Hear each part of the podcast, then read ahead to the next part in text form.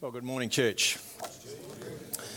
I wonder if I asked you the question this morning what is the most valuable possession that you have today? What you would say? What is the most valuable possession that you have today?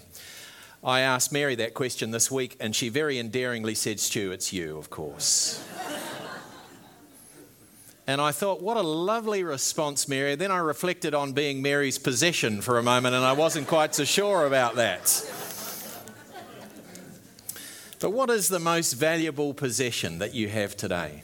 That's what I want to consider. That's what I want us to ponder today. I'm not sure if any of you have seen the TV show on Friday nights uh, called The Repair Shop. Do we watch TV any longer? For you, for you under 50s, there's a TV show on Friday nights called The Repair Shop. And basically, what it is, is they bring in an old, broken down possession. Uh, it's it's fallen into disrepair. It's very precious to them. They bring it in and they ask these craftsmen at the repair shop, and there's a number of different craftsmen, some who are very good at woodwork, some who are good at repairing clocks, and some leather, and on and on. And they apply their skill and their gifts and they repair these precious belongings. And part of the attraction of the repair shop, the story, of course, is when the owners come back after their broken possession uh, has been restored to its former glory, they just look at it and wonder. And often those possessions have a significant connection to a person who has long since dead, and so the tears often flow. I was reflecting this week. I wonder, I wonder, what if we considered the church as being God's repair shop? What if we considered God's church as being his repair shop? What if God brought you here to be restored, to be refurbished into the sort of person that God created you to become? And gifted people uh, contribute to that repair. What is the most valuable possession to you today. Over the next four weeks, we're going to take a bit of a break from the series in the book of Acts, although the streamers this morning would uh, not suggest that we are doing that, but uh, we're going to take a bit of a break, and over the next four weeks, we're going to explore the theme of stewardship, exploring how we are to take care of the precious things that God gives to us. God gives to us, and how we're going to give back to Him. So let's pause for prayer as we begin this journey this morning. Father, we want to thank you, and we are celebrating this morning because of your grace on our lives. And we want to acknowledge your good gifts to us. Your word reminds us that every good and perfect gift comes down from our Heavenly Father of lights. That's you, God. And so we're here to say thank you for the good gifts that you pour out into our lives. We pray, Lord, that as we journey through this short series, through your word and through your spirit, you would show us what it means to be good stewards of your good gifts. So help us on this journey, we pray, in Jesus' name. Amen. The concept of stewardship, of course, comes from the word steward. And in the Old Testament, the word steward is a person in charge of a household. And so in Genesis 43 and in Genesis 44, we find that Joseph had a steward, and he was in charge of all of Joseph's household.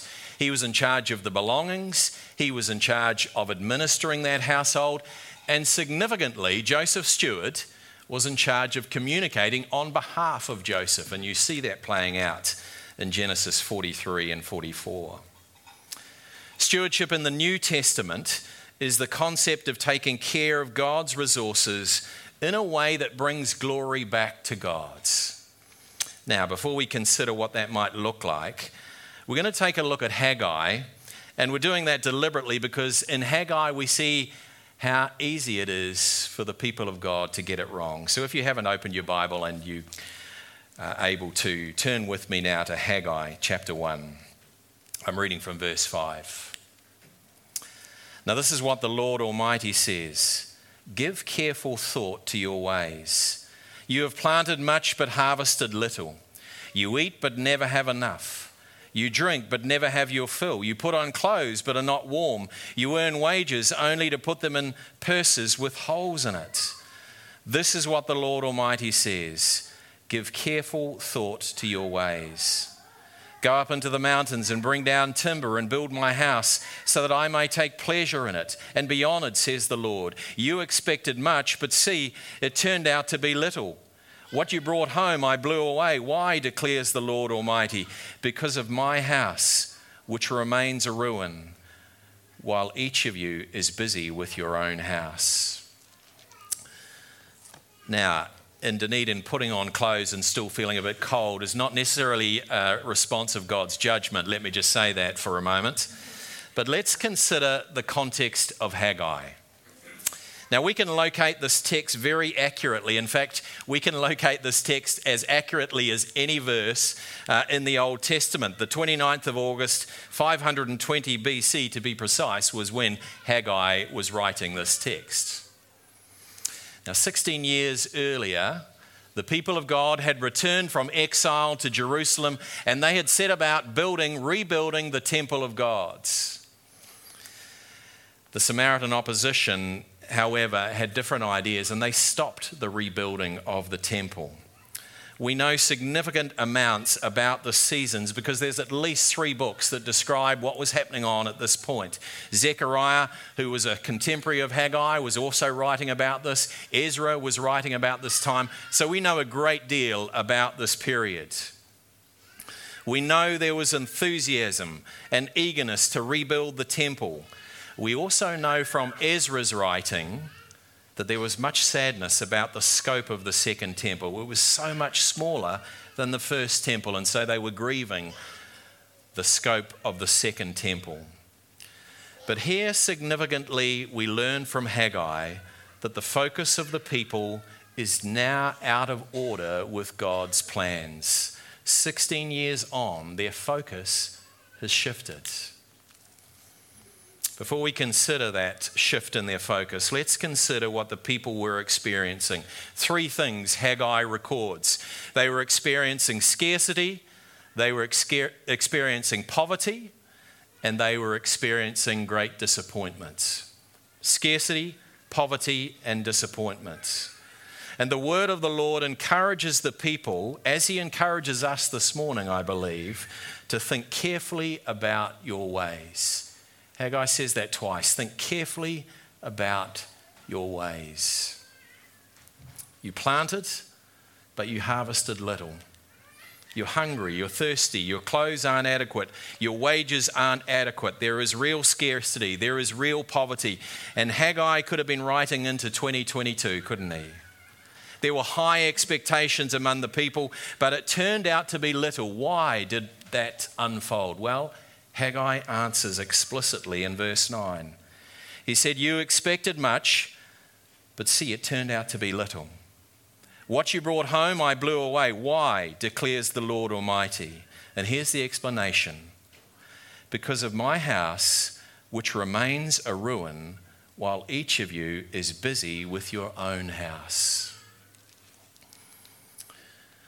Busy with your own house. I wonder if that rings in accord with you this morning? Could it possibly describe our life this morning? Now, an important principle in faithfully interpreting any scripture is what's called cultural transposition of truth. Now, that's a fancy way of saying work out first what this text meant for the early hearers, for the first hearers, before you apply that truth to yourself. So let's consider what it meant for Haggai's time the Jews have returned home from exile.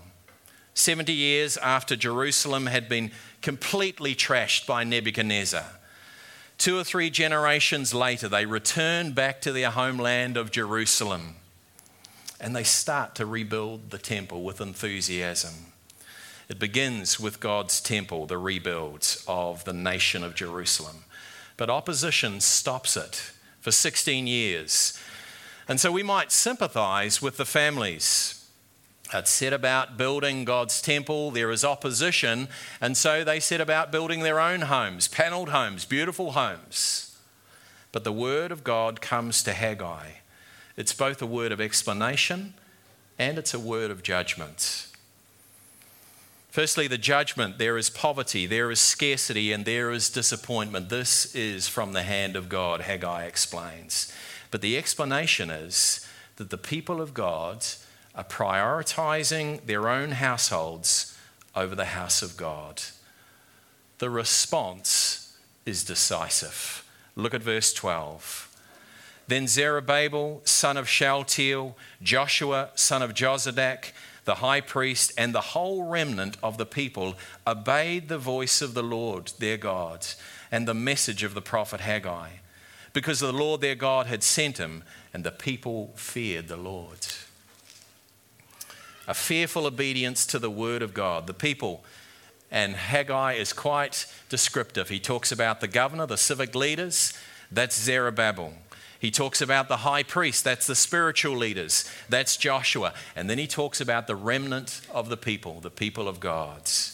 They begin in unison working on the rebuilding of the house of God again. What actually Haggai states is they came and began to work on the house of the Lord Almighty their God, the Lord of hosts.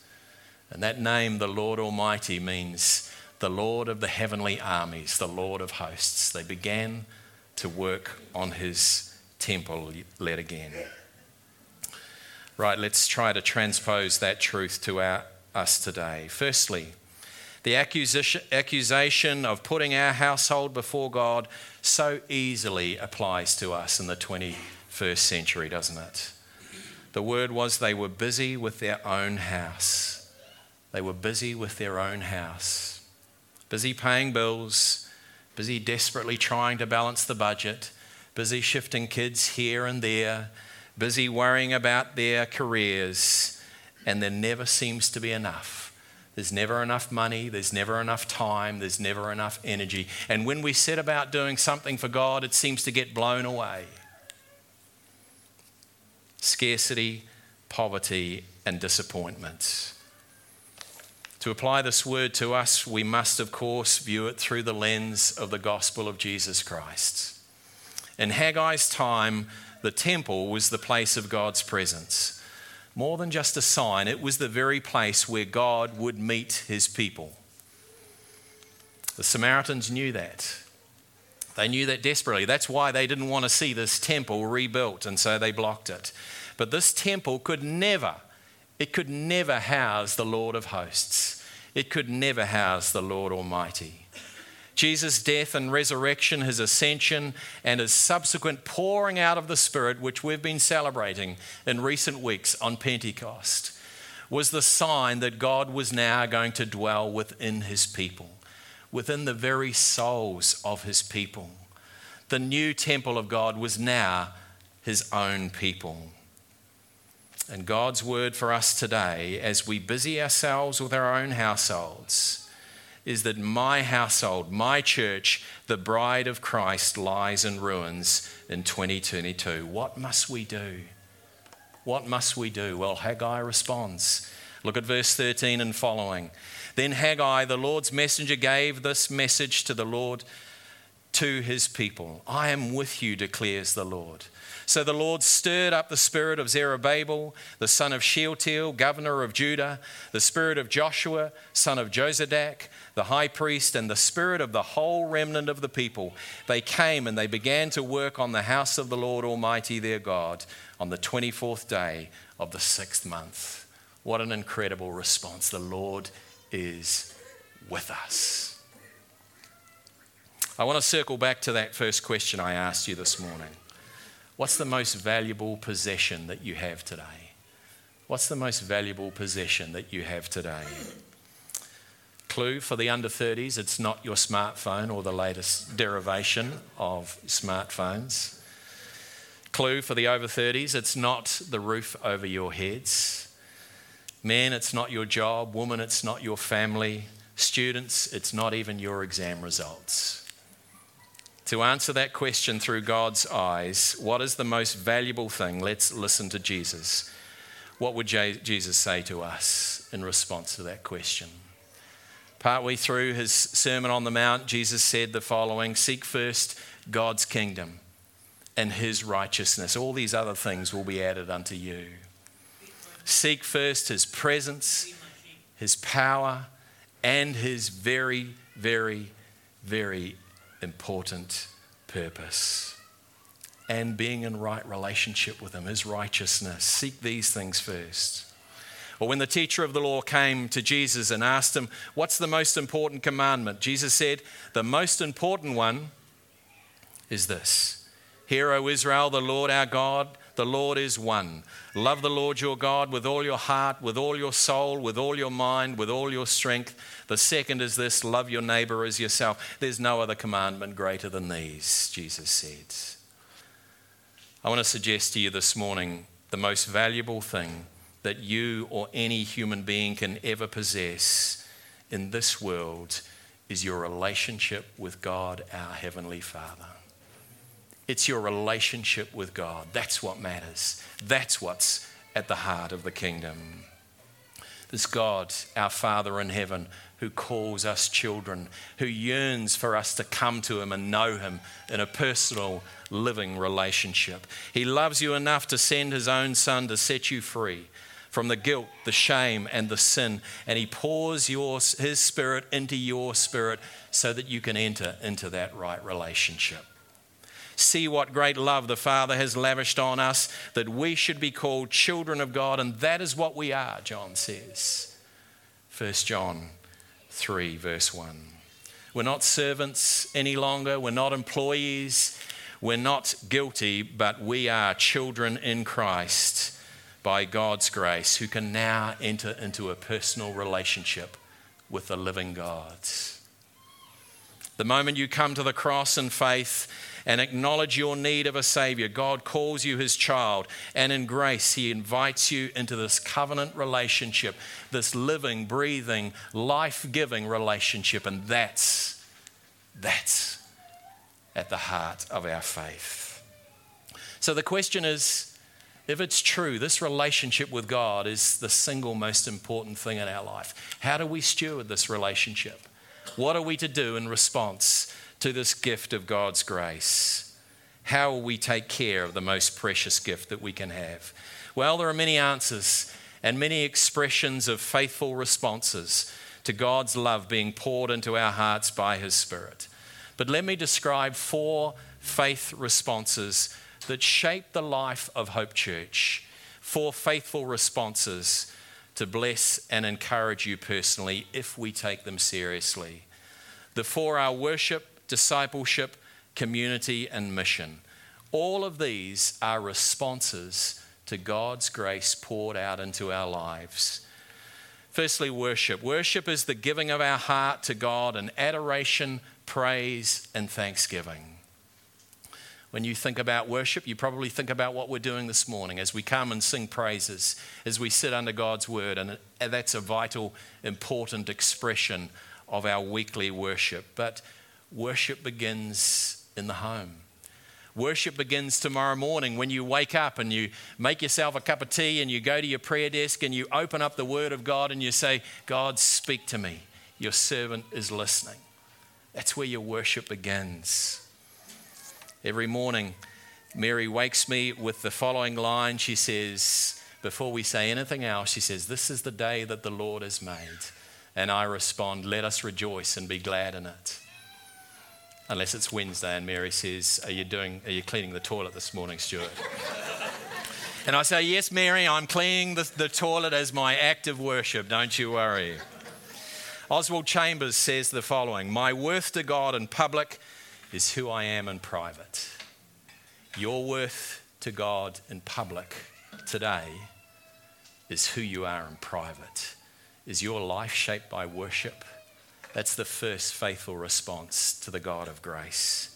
Worship the creator of the universe who calls you his child. If you want to find out more about that in the life of Hope Church, then talk to me and talk to Richard. Secondly, discipleship. Christian discipleship is learning to follow Jesus in patient, persevering, obedient love. What does that look like? At Hope Church, I see discipleship at the heart of what we're doing. Dallas Willard wrote the book called The Great Omission, and he describes how easily Christians neglect the call to discipleship, the call to following Jesus intentionally. And so our lives so easily look like the world around us. Discipleship, following Jesus in faithful, patient, persevering, obedient love is at the heart of what we do here at Hope Church. If you want to find out more about that, please talk to Tim or Sandy. Thirdly, community. To cultivate and nurture your relationship with God, you need people around you to encourage and support you in the love of Christ.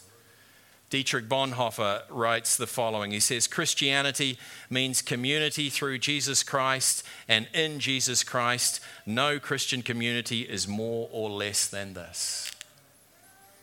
The world has many imitations of community, but only in the church will you find life giving, spirit filled, true community as God ordained it.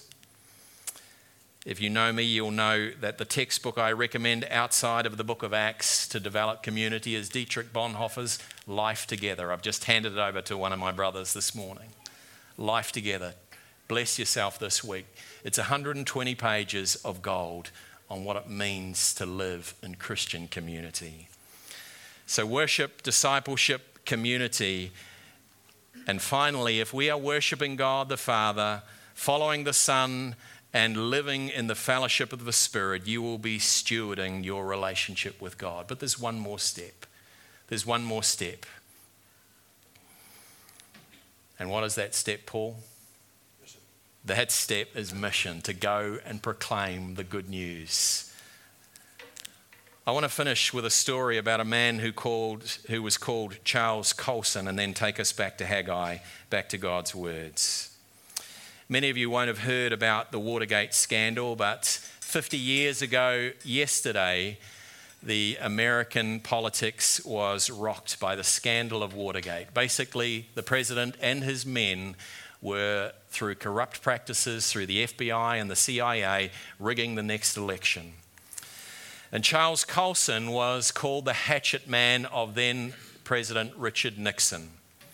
The Watergate scandal cost Nixon his presidency. He resigned in 1974.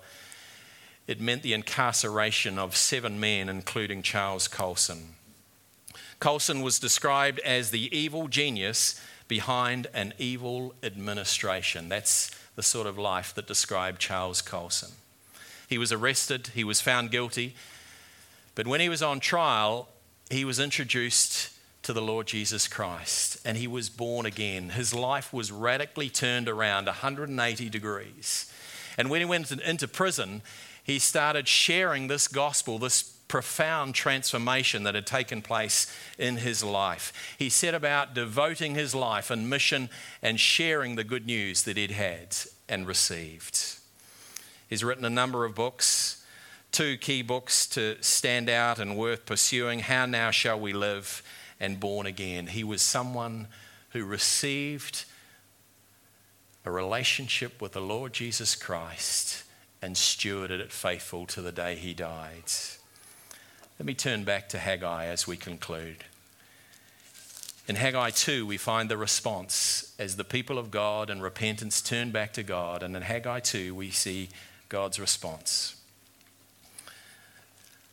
This is what the Lord Almighty says in a little while, I will once more shake the heavens and the earth, the sea and the dry land. I will shake all nations, and what is desired by all nations will come. And I will fill this house with glory, says the Lord Almighty.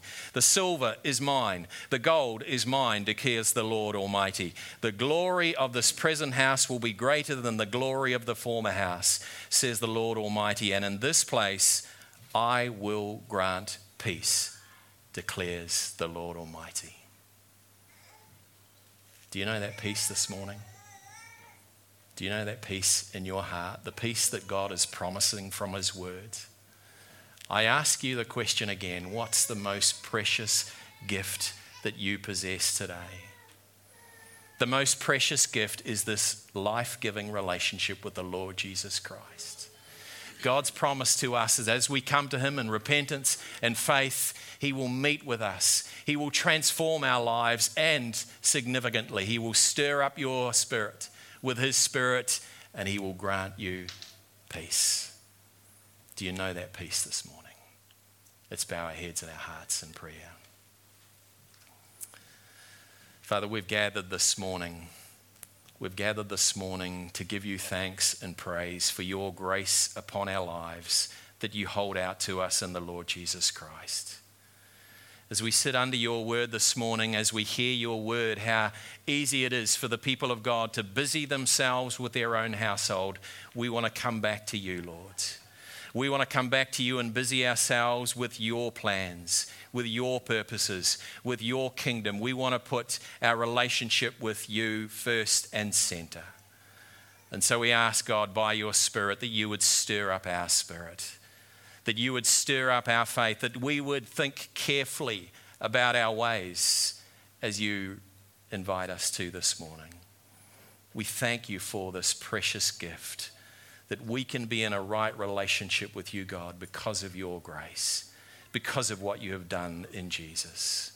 Lord, help us now to turn back to you in fear and trembling, to know what it means to be putting you first in all things in all of our lives pour out your spirit on your church, that your glory might be manifest in your church once more, that your presence might be manifest in your church once more, that we would know that precious gift of your peace.